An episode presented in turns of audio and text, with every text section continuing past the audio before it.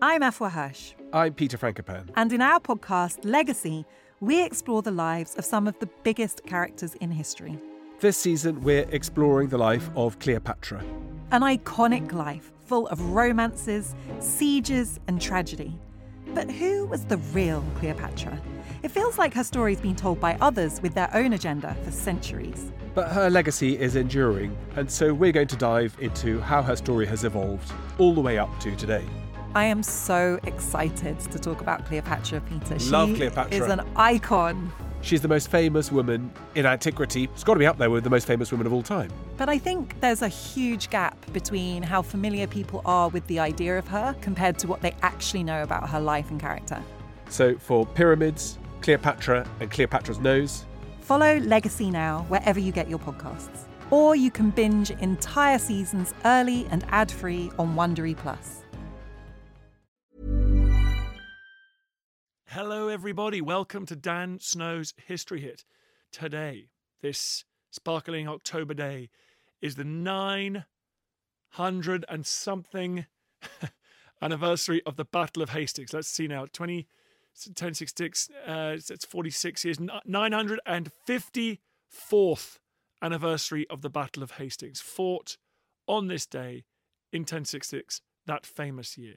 Now, we here at History Hit Light bringing you all sorts of stories from the past, some familiar, others not so much. But this one, every year, sees some of our biggest spikes of traffic. People out there love 1066. They love the year of conquest. Don't shoot the messenger. So this year we have we did yesterday's podcast featuring two brilliant academics talking about the context of the invasions of 1066. Now we got one of the best, one of the best, Marc Morris, Dr. Marc Morris. He's a best-selling author. He's an independent scholar of the Middle Ages. He's a friend of the pod. He's a friend of mine. He's a cool guy. He and I walked around the field of Hastings a week or two ago and recorded this conversation about the fighting that took place on that field. No one knows this period uh, better than he does. No one knows the sources better than he does. And he's a brilliant communicator, as you'll hear. Now, this is a very, very long, extended version of an interview that appears in our feature length documentary about the invasions of 1066. We visited the north of England. We visited the south coast of England. We went all over the place. And you can watch that on History Hit TV because it's Hastings. We have got our ridiculous offer, which frankly drives me crazy, but our CEO James has always loved throwing out this one at this time of year. You can get three months for just three pounds, euros, or dollars in all if you use the code 1066 1066. That gets you a month for free, and then the first three months after that for just one pound, euro, or dollar each of those months. It's insane. That deep, that you'll be deep into 2021. But in the meantime, enjoy this interview with the one and only Marc Morris.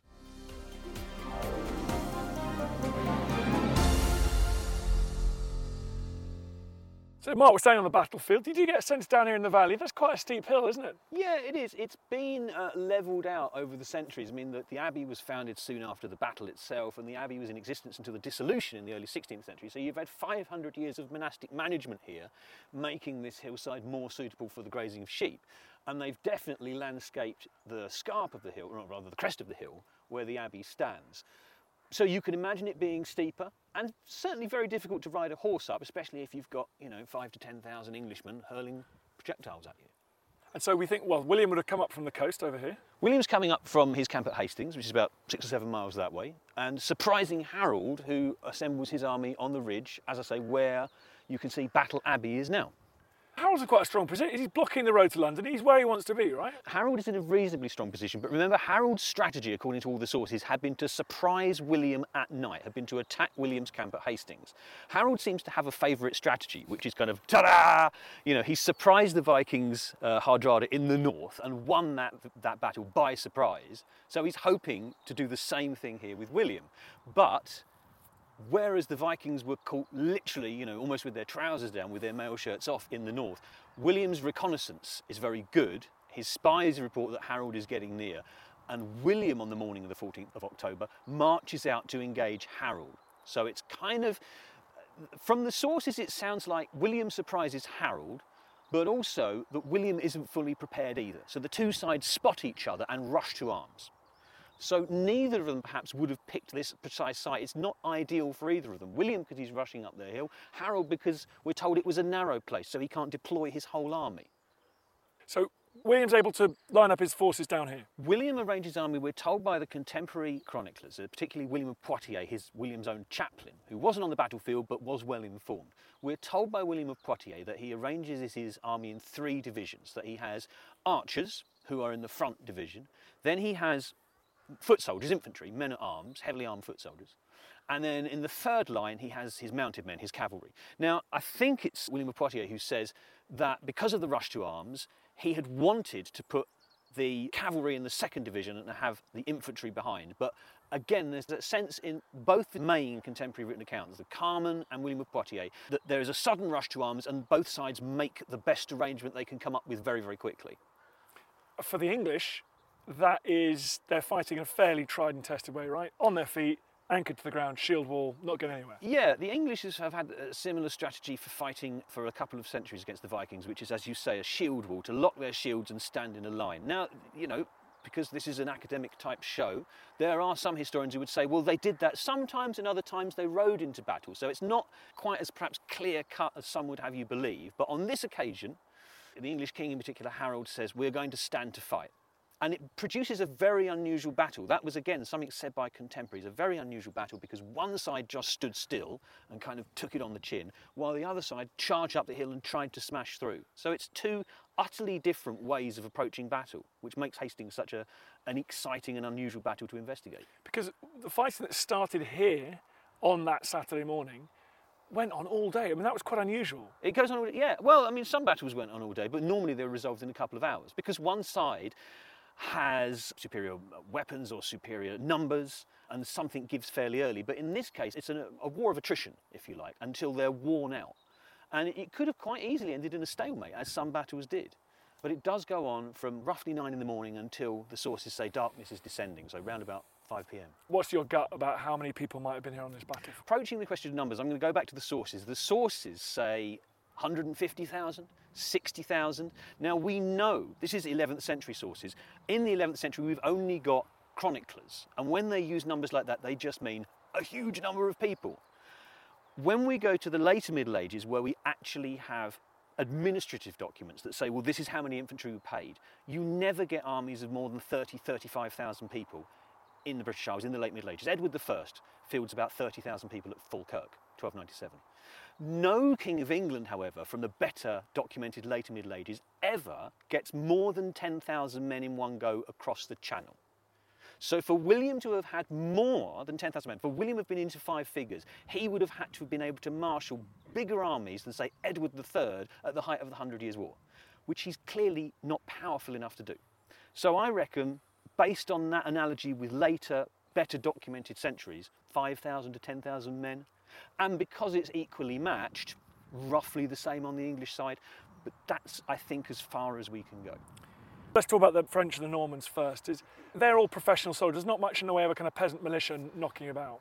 Not much in the way of a peasant militia. I mean, so you bring across people who are well armed, and I think that's Harold's problem. Is not that he relies on a peasant militia. I think that's kind of an outdated 19th century idea, but the sense that Harold has well trained professional men arms, his household and their servants, you know, uh, sort of the aristocracy who turn out for him, his housecarls. And the difficulty for Harold is he's just fought a battle in the north and lost a lot of men. He's sent them all home twice by this point. So for Harold is a sense of he could have probably found better equipped men, but he would have had to wait. And as I say, Harold's strategy is, favourite strategy seems to be surprise. And the, the, contemporary sources say he set out before his whole army was drawn up. And the consensus among contemporaries seems to be had he waited longer, he could have assembled a bigger and better equipped army. So they're, quite different styles of fighting on this battlefield. You've got the, the Normans on horseback stuff. With the different technologies, weapons and things? Not much. I mean, when you look at the Bayeux Tapestry, which is our principal source for, our principal visual source, our only visual source, you can see that the kit is pretty much the same. So they both have the same kind of conical helmets with flat fixed nasals over the nose. They're both wearing mail shirts. There are tiny differences depending on whether you're on a horseback or whether you're on foot, whether you have like a male skirt or male trousers, if you like. But broadly the same. One difference which you can see in the, the, sort of the Viking influence on England in the previous 100, 200 years is some of Harold's doughtiest warriors are wielding one bladed or two bladed axes. So you, they have a slightly more Scandinavian vibe going on. The other thing that seems to be very crucial for the battle, which we must talk about, is archery, because the sources make constant reference to the number of Norman archers. To be fair, they are Norman sources, which are the more uh, verbose ones. But they talk about William having archers and they talk about the, the lethal volleys, the sort of shower of, of missiles being projected towards the English. They don't mention the English archers at all. None of the sources refer to English archers, with the sole exception of the Bayeux Tapestry that has one guy on the English side, one little guy with a bow and arrow. Later sources, early 12th century ones, actually denigrate the English and say they were so stupid they didn't even know about arrows, which is, of course, nonsense. You know, people on cave paintings have bows and arrows hunting bison. So clearly the English had archery, but, and it's an argument from silence, but it's a reasonable one. It seems that Harold didn't have archers in any great numbers, and this was undoubtedly to his disadvantage. Famously, it looks like some of the English do occasionally run down thinking those Normans, rather than withdrawing, are actually retreating. Yeah, you bring us on to the crucial point of the battle because the crucial point that all the sources agree on, so the, the detailed sources are the Carmen, William of Poitiers, and the Bayeux Tapestry, they all agree on the fact that at some point the Normans started to run away. They disagree as to whether it was feigned or whether it was real. So, real or ruse, you know, feigned or genuine. The Normans start to run away, and uh, the English follow them down the hill, as you say and then the Normans wheel round and turn it to their advantage. Now, it's impossible to unpick which source is right there. I think the most credible one is perhaps the Normans tried to feign it. Uh, the Carmen says a flight that was started off as a ruse, as a trick, then became real one as it went wrong. But they managed to get the line back together. It's the Norman line that starts to collapse in the first instance. There's lots of chronicle accounts. We've got famously William himself on the tapestry and in the written sources riding along the battle line, lifting up his helmet, because this is pre heraldry, they can't identify who the king is, lifting up his helmet to show his face, exposing himself to that personal risk, and shouting at his troops, Look at me, I'm still alive, and with God's help, we'll win. You know, come on, pull yourself together, reform the line. You know, that sort of bit in Lord of the Rings reform the line, reform the line that's the, the, the, Normans pull that off and they manage to sort of uh, encircle the groups of Anglo Saxons who have come down from their ideal position on the top of the hill and pick them off. And it's, it's that breaking of the shield wall that does for Harold and the Anglo Saxons and the English, because once there are gaps in the shield wall, then the Norman cavalry can break through and pick people off individually and encircle them. So the integrity of the shield wall is all. Once it's compromised, it's game over. So in the 19th century, a lot of comparison, if you like, stalemate endless French attacks all day. It's a little bit like the Battle of Waterloo. Well, what's interesting about it's interesting you mentioned the Battle of Waterloo because I'm a medievalist, not a modernist like yourself, and I. What, the only thing I know about the Battle of Waterloo is historians, contemporary historians at the time, were so keen to know what happened at the Battle of Waterloo. They had people who participated in the battle write down very detailed events about who they were and who they were with and where they were at what precise time, and they were all completely contradictory which just goes to show you how difficult it is to try and recover the action of a battle that's nearly a millennium ago with these accounts that we've got by people who weren't even there, you know? So we can only describe this battle with very, the broadest of brushstrokes, you know. It was a war of attrition. At some point late afternoon, something went terribly wrong for the Normans at first, that they turned to their advantage, and th- then it was the, the shoe was on the other foot and the English line was compromised. Okay, Marc, we have climbed to the top of that hill. Is this, this is where the battle reached the climax? Well, yeah. The, the, the turning point, the thing that decides the battle, all the sources agree, as you'd expect, is the death of King Harold, you know, the elimination of one of the, the two contenders for the throne. And this is the spot where it almost certainly happened. This is the place where, this is the, the whole Abbey site, but we are stood at the east end of the Abbey church, which contemporary sources tell us was erected on the spot where Harold was slain. How do you think he was slain? Well, of course, famously you see Harold on the Bayeux Tapestry. The famous thing you see on all the tea towels and the key rings and the bookmarks is Harold with an arrow lodged in his eye socket, and so everyone knows that from childhood. The problem is, there's lots of problems with the Bayeux Tapestry. The main problem with the Bayeux Tapestry is it's an artistic source done years after the event by someone who wasn't there. And how much trust can we place in it? They'll also say, is the figure with the arrow in the eye is it actually an arrow or has it been improved by 19th century French restorers? Was that figure originally holding a spear? It might have been. The main difficulty for me is even if you say, okay, let's assume the guy with the arrow in the eye, one, it is an arrow, and two, yes, it is Harold.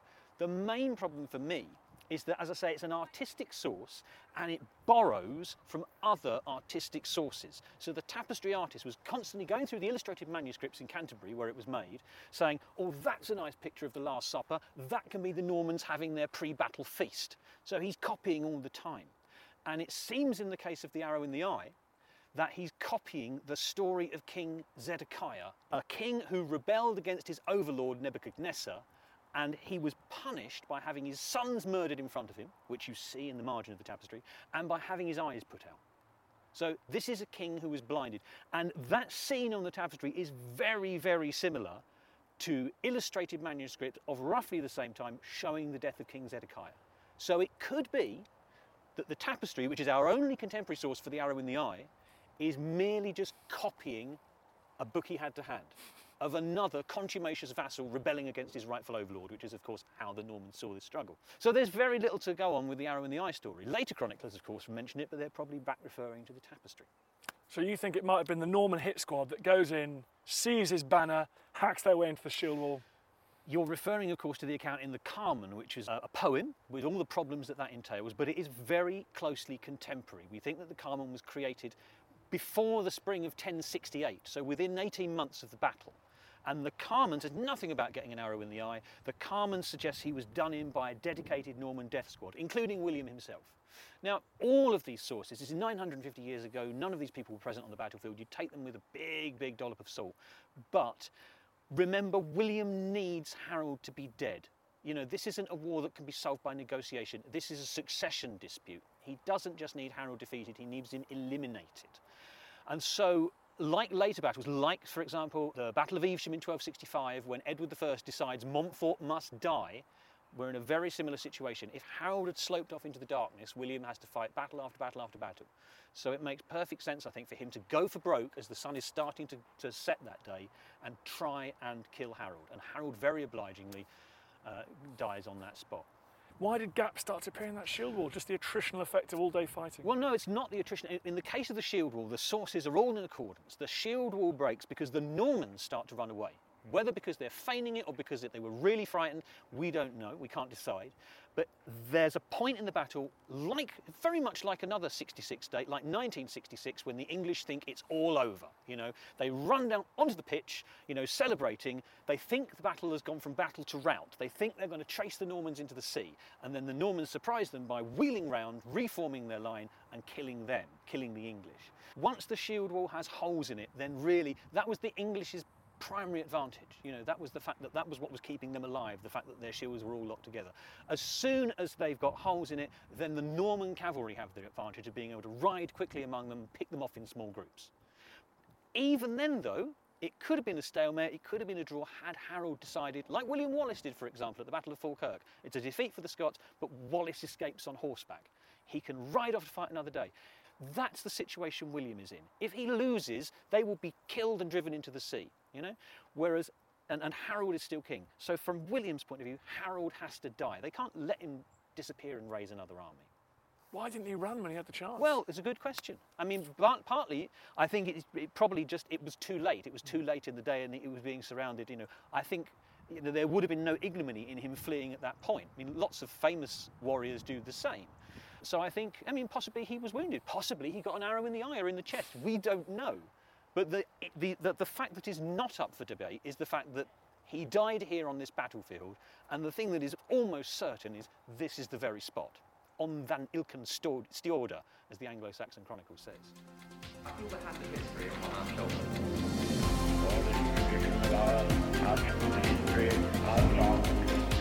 the history of our country. Hi everyone, it's me, Dan Snow. Just a quick request. It's so annoying, and I hate it when other podcasts do this, but now I'm doing it, and I hate myself. Please, please go onto iTunes, wherever you get your podcasts, and give us a five star rating and a review. It, really helps, basically boosts up the chart, which is good, and then more people listen, which is nice. So if you could do that, I'd be very grateful. I understand if you don't want to subscribe to my TV channel. I understand if you don't buy my calendar, but this is free. Come on, do me a favor. Thanks. Thank you for listening to this episode of Dan Snow's History Hit. Please follow this show wherever you get your podcasts. It really helps us, and you'll be doing us a big favour.